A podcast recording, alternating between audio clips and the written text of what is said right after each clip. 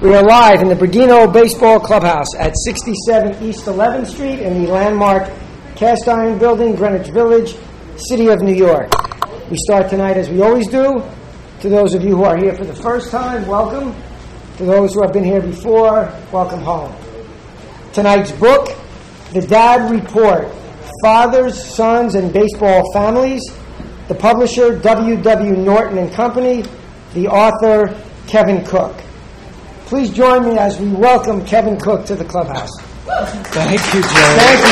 Good to be here. All right, all right. For a moment, I thought the uh, co-host Sinatra was about to join us. We'll see how that goes. To those of you listening to the podcast, you'll have to figure out what we're talking about. Uh, and uh, this book, uh, well, thank you for two things. One, for uh, coming to the clubhouse, and thank you for writing the book. I, I really uh, thoroughly enjoyed this, and I'm sure everyone who reads it and who listens to the podcast, I would strongly suggest they go get it because uh, it's really you did a beautiful job. Well, I've, I've loved every trip here. Uh, Father's Day is a good time. Father's Day weekend is a good time to be here, um, and uh, it's it's the uh, ideal setting to uh, talk about a baseball book. Well, thank you, thank you. And uh, there are a lot of big names in this book. Uh, some of the greats in baseball history, some great names not people may not think are related to baseball history in some ways, uh, and a certain minor leaguer who some people, most people probably don't know of. That's true. Uh, so before we get to the big names, the minor leaguer, uh, if you could just tell us uh, how the Dad Report book came about and just a little bit about the Dad Report. Well, the book came out of, of, of my relationship with my pop. Um, before I go on, I should mention that the publishing news today is, you readers of the New York Times, check out the uh, editorial page. The lead letter uh, in the editorial page today is by Lily Cook, uh, and that was uh, that was the start of uh, what happened today. Uh, and an eloquent letter it is. This book goes to my father was a minor league pitcher who blew out his arm in the 40s. Uh, he never got beyond AAA ball. Um, he uh, uh, he gave up.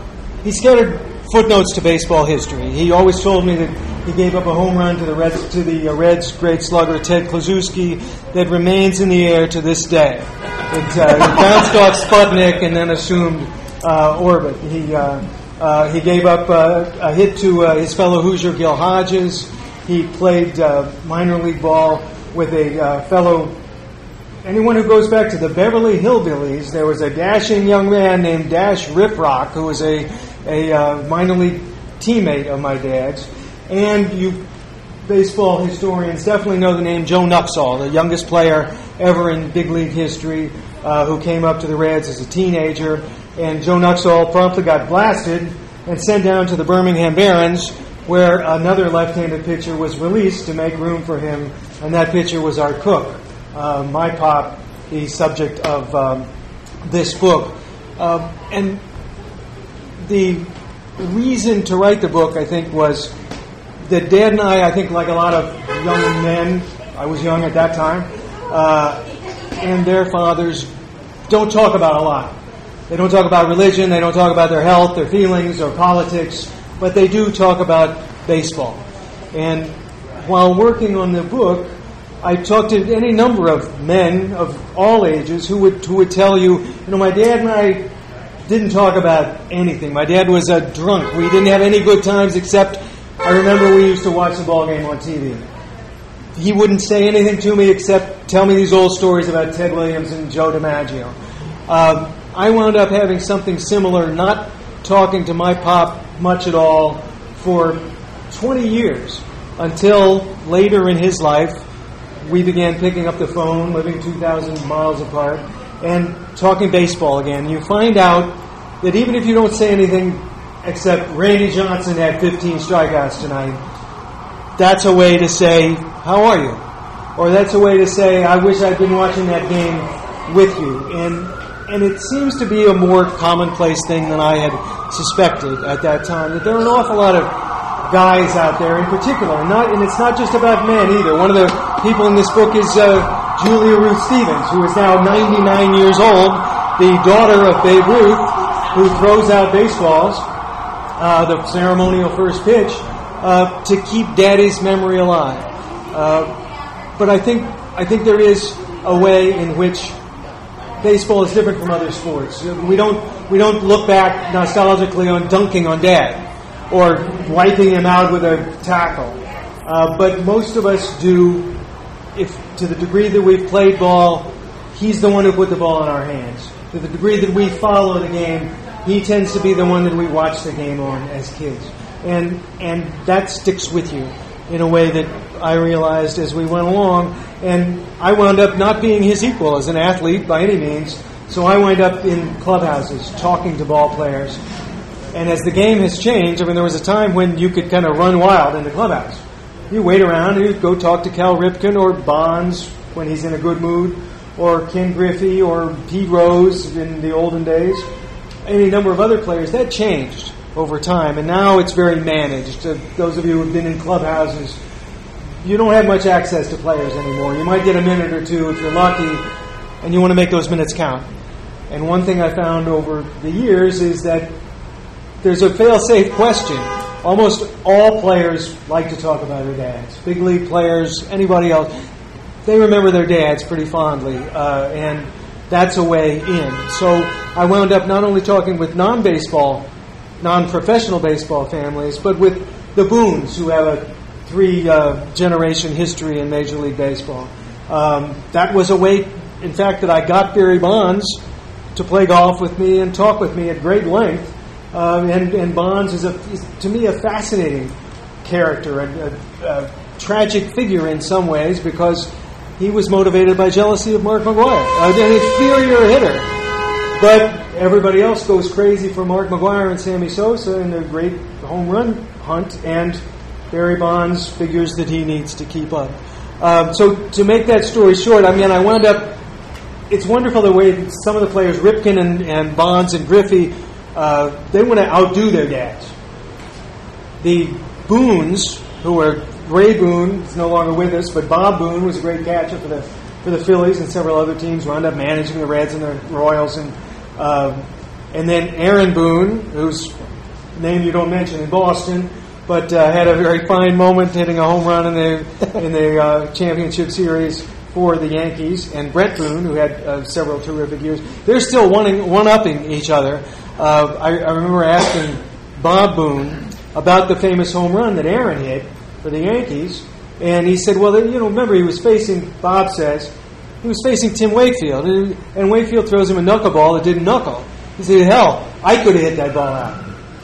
And uh, so you go to Aaron and, and, say, "You know what your dad says about that?" And Aaron just laughs. He says, "Well, that's dad." And then you go to Bret and compare notes with Bret, and he says, "You know, my dad never had Aaron's power. I'm saying warning track, maybe for dad."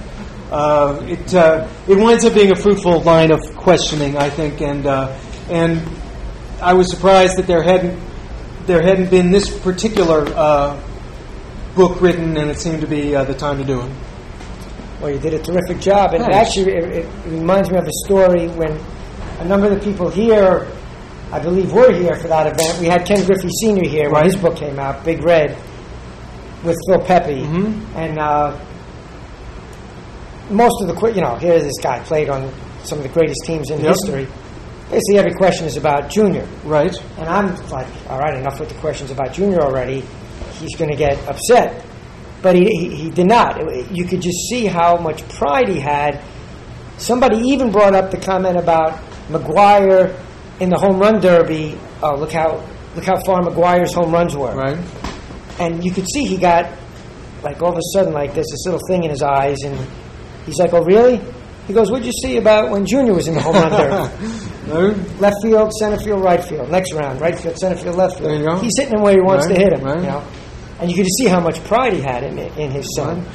Uh, and he didn't always. He was prickly. Right. He was prickly about Junior for a long time, and and they butted heads. And and uh, uh, Junior was very estranged from his dad for a while, like like Prince Fielder and Cecil right. are today. But it's one of those neat things that as Ken Senior aged and got some perspective, just like Bobby Bonds, he wound up being most proud of being his son's father. And uh, I guess maybe a, good family to start with because the father, there's so much pride from, maybe it was different, but it seemed like these two guys were really a father son. And he seems in some ways to be a, a centerpiece of your book is Ron Davis, Ike Davis. Uh, just a little about them. Right. Those of you who uh, follow the Mets know that Ike was uh, in competition with Lucas Duda. Ike was all wrong about that. I thought they should have kept Ike and moved Duda, and Duda has played awfully well. They were friends. Ike Davis was the uh, Mets first baseman until a couple of years ago. Now with Oakland hurt, having gone through uh, Pittsburgh, uh, and um, his father, Ron Davis, was the first famous setup man. Ron Davis pitched for the Yankees, set up Goose Gossage when Rich Gossage was uh, becoming one of the first famous closers. And is a fabulous guy. Ron Davis is just a, a great talker and a, a super guy. He coaches high priced travel teams in Arizona today, in Scottsdale.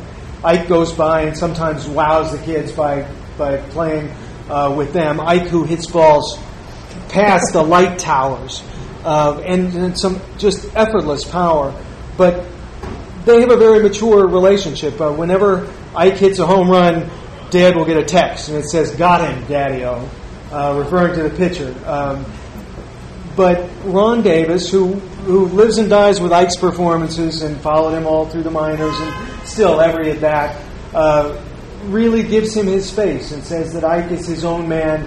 Certainly hopes that Ike has a successful big league career. But uh, one thing you know we might get to is Ron has what struck me as a as a very wise and moving approach to his son's career in the big leagues. Um, and uh, maybe Yeah, definitely, uh, well, th- I- let's let's that- do a little Ike and Ron. Yeah, definitely, because that's such do a big Uh, part of the book. This is uh, uh, Ike Davis finished the regular season uh, with the 11 homers and 51 RBIs and a 233 batting average. He didn't need to remind, uh, be reminded last year that those numbers look puny compared to Duda's. Duda finished with 30 home runs, the most by a Met since Ike Davis in 2012. Ike said he was feeling good. Um, he was looking forward to the playoffs. Last year's playoffs when he was down with Pittsburgh and they make the playoffs. So Ron was sporting a Pirates cap at Choya Park in Scottsdale and told his travel team players uh, that they might throw a football around with uh, their hero Ike before too long, but not too soon because we don't want him to come home from the playoffs just yet. Ron then stowed his gear in the truck, all but a white plastic uh, ball bucket, and he flipped the bucket upside down and sat on it, reflecting on Ike's up and down career so far. Ron still thought the Mets had screwed up their first base situation, though their bungling turned out to be a blessing. Getting traded had stung Ike, but the Pirates gave him a new start. A homer or two in the playoffs could improve his prospects for this year. Even the injured Pedro Alvarez, who had uh, outplayed him in Pittsburgh, would command uh, double Ike's potential salary in 2015. Despite Ike's spotted history, he might be a potential bargain that season. Slightly bruised goods with an upside, proven power at a time when nothing in baseball is harder to find. He'll find a place to play, Ron said. Still, I wondered if that was what the two of them had in mind when they wrestled with the same choice that Babe Ruth had faced at one time pitcher or hitter. Ike had wanted to play every day. He pitched brilliantly in college. It looked like the right decision to choose to be a first baseman when he reached the majors at age 23 and whacked 32 home runs two seasons later. Was it still? There was no going back. But now he might never shake the platoon player label. Maybe he should have pitched instead. Or maybe the game was in the process of screwing Ike Davis. Run out of New York the way Ron had been booed out of Minnesota, pigeonholed in Pittsburgh, Ike might have been to the mountaintop already with nothing but a downhill slide ahead. I asked Ron if that bothered him. We talked about other guys who had deserved a shot and never got it, or got fouled up by minor league managers or position coaches, or got reputations they didn't deserve. Guys who got their shot only to slump or get hurt at the wrong moment, and you never hear their names again. Now it looked like Ike might be one of the snake bitten ones whose chance slips away. I asked, Are you disappointed? Ron spat tobacco juice into a paper cup. Nope, he's a star to me. To me, Isaac could wind up as a fringe player a pinch hitter waiting for a few ABs to fall off the table. But you know what? He could have played one Little League game and I'd be proud of him. And look at what he's done. He made the high school varsity. That's pretty doggone successful. He was a standout player on a nationally ranked college team and then a major leaguer. Never mind 32 home runs. He made the big leagues. That makes you a lot better than one in a million. I thought at this point I hadn't made my question clear. I meant the game. Has the game been unfair to Ike? Are you disappointed in baseball? Ron shook his head. It's the best game. And I'll tell you one thing I never liked about fans. When a player's name comes up, they'll ask you, was he any good? And I'm thinking, well, what do you think? He made the major leagues. To me, there's three kinds of big league ball player great, greater, and greatest. We still have to see where Isaac fits in. And we're in there together, him and me, the 197th father son combo. And how are you going to beat that? So uh, that's what Ron Davis thinks of Ike. And, and I come to agree. Ike's already had a great career, even if he never comes back and, and hits his 25 next year for the A's. That's that's beautiful, and uh, I want to make sure we leave enough time for a Q and A from our Oh, sure. crowd. But I wanted we, there's plenty of other baseball names in here that we can get to, but I want to just skip a little bit.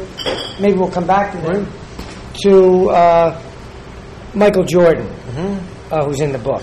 Just a little bit about Michael Jordan. Jordan, like my father, that's the connection, played for the Birmingham Barons. And I went to uh, spend a couple days with Jordan and talk about basketball. And as you often do with pro athletes, he's pretty tired of talking about basketball.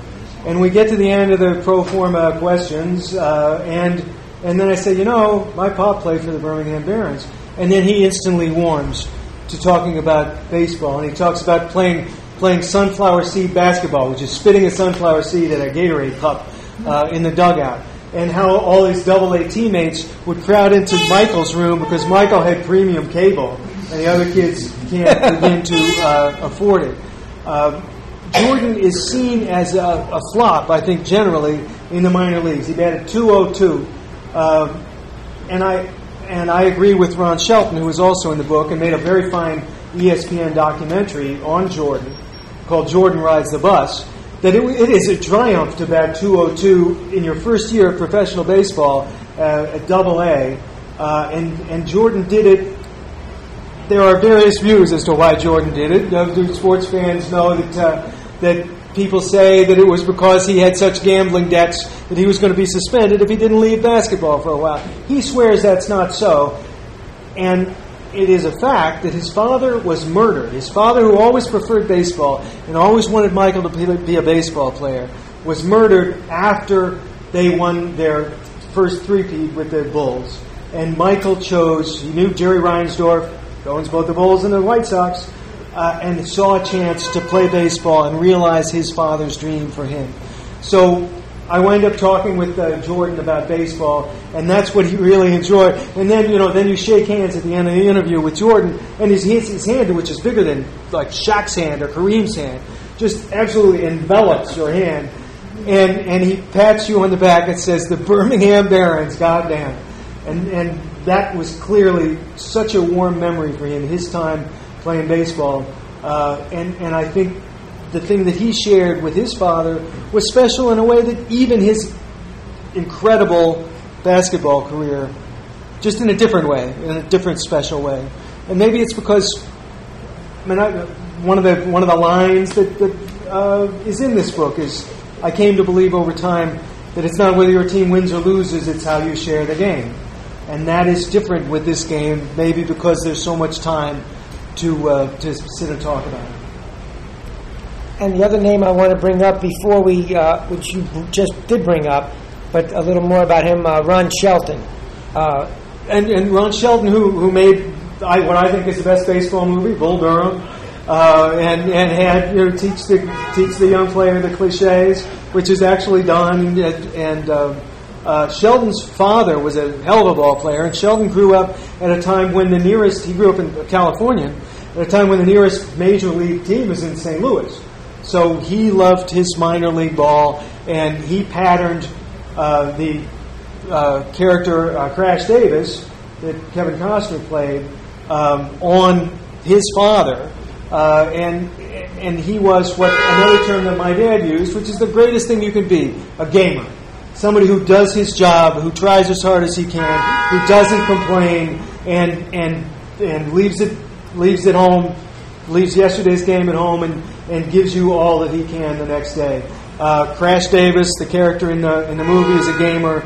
Shelton saw uh, that as a baseball player, the Jordan is a gamer. My pop sure was. He, he pitched, he threw screwballs until his arm didn't work anymore. And then he came home to teach and coach and be a father and a fine father in law. Uh, and, um, and this book is in some way a tribute to, not just to him, but to gamers in general. And uh, speaking of gamers, let's go to the crowd at this Yeah. point and see. Uh, which In the best place for a wants to go off. in uh, New York City. Can I get it started? Yeah, Your this is the heckling, right? Your story reminds me of a friend of mine who came off the PGA tour and was at the State Open of New Jersey and was standing at the scoreboard and a young pro sidled up to him and asked him about the leader. Is this guy any good? Which point my friend said he was any good, he wouldn't be here. Uh, And I, and I just wonder, I, I, I don't have any concept, how really, how good are these guys on, on, on, in the major league? Are they that much better than the rest of the world? Yeah, I mean, I think that's what it's that's what understanding sports is all about. Is where are the levels, and and to play professionally is at a remarkable level. I mean, one of the things that, that if you get a chance to read the prologue of this, I was a little league big star in little league. Well, there's millions of big stars in little league, uh, and and all of their parents think that they're going to be big leaguers. Well, it's probably not going to happen. But the dads would come up in the annual father and son game and make a big show. These guys never played in high school. They never played in college. But oh, they're going to, and they're also going to teach you how to play baseball. Well, my pop, who won 21 games in the minor leagues one year and had fireworks go off on Art Cook Appreciation Night, he just sat over there by himself and he's not telling anybody anything to do until at the end of the father son game, they invite him to come up and pinch hit. Oh, there's the grizzled old guy smoking a cigar in his car over there. Oh, well, you're, you're a dad on this team. Oh, he comes up and pinch hits. I'm pitching. Uh, he twirls his bat. If any of you remember how Willie Stargell used to do that, he points his bat toward the right field seats. And then, I mean, the ball, that ball wasn't a Kluszewski shot, but it was still going up as it cleared the fence. I ran home crying, and, uh, and then, you know, then we, we had our discussion about that. That's one of the, that's one of the levels. And, and, you know, now I'm, I'm talking a lot with Bret Boone, who's a big part of this book, and Bret is a traveling uh, uh, instructor for the A's. And so he's down in A ball, and he says the guys at A ball are so good compared to a good college player. Uh, and and then you know you move up to AAA, and some of these guys are 30 years old. These are these are veteran professional players. Their talent may not be the same as at A ball, but they they understand the nuances of the game better. Uh, his job is to take each one to the next level as effectively as he can. But I do think it, it, it's like golf. That if you think you're a pretty good high school player, the distance to the PGA Tour is practically infinite. And I think it's that way in all pro sports. That the distance from the big leagues to A ball is is a is a galactic gulf. And what Bret tells me is he goes down and sees the guys in the instructional league. He goes up to A ball. They're they're better, but there's only and he tells him one of you guys has a shot to make the big leagues, and the rest of you, you know, I hope you have a you know be proud because you're you're being played to to play ball. You might top out at Double A, and if so, that's a fine career. Uh, but they're not going to get into the money until they until they make the show, and that's what they're looking to do. Um, but I, I really do think that it's it's almost incalculable for fans to understand just how good the pros are. There's also, just to follow up on that, if you ever get a chance to go to like uh, Staten Island or Brooklyn, which are the uh, A Class A teams for the Mets and Yankees, if you just like watch a ball game, and you don't need to be a major league scout for this, but if you just watch the game, you'll see maybe one guy will look different than the other He's guys. smoother, yes, yeah, just, yeah. he like moves Right. differently. You know, it's kind of like a Baryshnikov or something. Like he's just different. Yeah, and then some of those guys, the one guy who moves different, he may not even be. The other guys forget about. it. They're never making the major leagues. The one guy who moves differently, he may make the major leagues. Maybe. Right, he might top out at AAA. Yeah. He might get hurt. I mean, that's that's the awful thing. You see these gifted guys who, who are ticketed for the, the money, and and then they get hurt. Um, but uh, I, I think that's true, and they just uh, they just started their season. Yeah, they just Yeah. exactly. So Wow. hopefully there's some future major leaguers out there. yeah, we're gonna go. We're gonna go. That's this year. great, yeah. Of all the players that you interview and players and personalities you interview in the book and throughout your career, who do you think opened up the most to you about their relationship with their father? Hmm. Um, I think. Well, the, Boones were the most colorful because they will, they have the most stories, and you know talk about uh, you know they're in the hunting lodge when Aaron at the moment Aaron hits the home run, and they all they're all in midair in various parts of America at the same time, all in midair, and and and talk to about the family dynamic, how they all thought that it would be Bret Boone who would have a moment like that. Oh, it's the postseason home run, and it's quiet guy um, Aaron who does. Um, I had I didn't spend as much time with Ike Davis, and he's a guy, uh, kind of a, a man of fewer words. Um, but but wound up liking him a lot. You can just tell what a thoughtful person he is. And everybody who knows Ike says he's a great teammate. Duda really liked him. Alvarez liked him. The guys that he's competing with for, for at bats, um, they all really liked each other. The, the most memorable and most telling, I thought, was after I went down to spring training. This is in 1992, and Chase Barry Bonds around, and it's just sorry, dude. You know, see you later. I'm calling his agent, Go Go Gilbert, says, hey, I'm, I'm here. I'm, we, we agreed to do this. Oh, well, you never know about Barry. And then I go and talk to his father, and we talk, and, and Bobby looks you in the eye and says, "Ah, a lot of guys come around. They're looking to talk to Barry. Do you know anything about him? You know, what's, what's his daughter's name? I was ready. His daughter's name is Shikari, and his son is Nikolai. And son Nikolai is named for the Baryshnikov character in a movie called White Knights because Bobby just loved that. Oh, and Bobby kind of nods, and we have a cigarette. Then it was this father who told Barry to talk to me. Barry still blew me off for a couple more days, but then you play golf, and and it's if you get a chance to play golf with, and this is like a half a dozen rounds with major league ball players, it makes you feel like a short hitter. They're. I mean, the ball may still be be traveling on its way to New Mexico. Um, funny thing about Barry is he laughs at your best bad shots. He said, you, you, you hit one out of bounds. Oh, that's just hilarious. And he wants you to see his good ones. But then he sat down and really talked about his relationship with his father and how he thought his father was just too hard on him. And, and he resented the fact that his dad never went to his Little League games. And one thing to know about major league players is, even if their dads played, their dad didn't go to their Little League games because their dad was on the road. Their dad was playing his career when they were in Little League. Bob Boone never saw his kids play. The grandpa did. Ray, who was an all-star himself, um, and and Barry is a very emotional creature and, and resented his father for a long time. Um, and, and did finally open up in a way that, that I never forgot and never will forget. And I think it is such an incredible shame that Barry ruined his life and his career um, because he was in such a superior hitter to Mark McGwire. He could have been the poster boy for clean baseball the way that Griffey has become, but he was a lot better hitter than Griffey, too. Uh, and, and Boone, guys who played with both of them will say, oh, Griffey is Griffey is a once in a generation talent, but nobody nobody could hit like like Barry at his best. And he didn't it. He never would have hit 70 home runs without the juice. But he would have hit 45 year after year and been the best hitter of his time and maybe the best hitter of all time. And instead, they still love him in San Francisco, but even they you know, feel kind of bad about it. Instead, he's he's tainted, and it's too bad. And Bud Selig uh, owes, has some blame, I think, for that. The players' union uh, carries some blame for for some of that.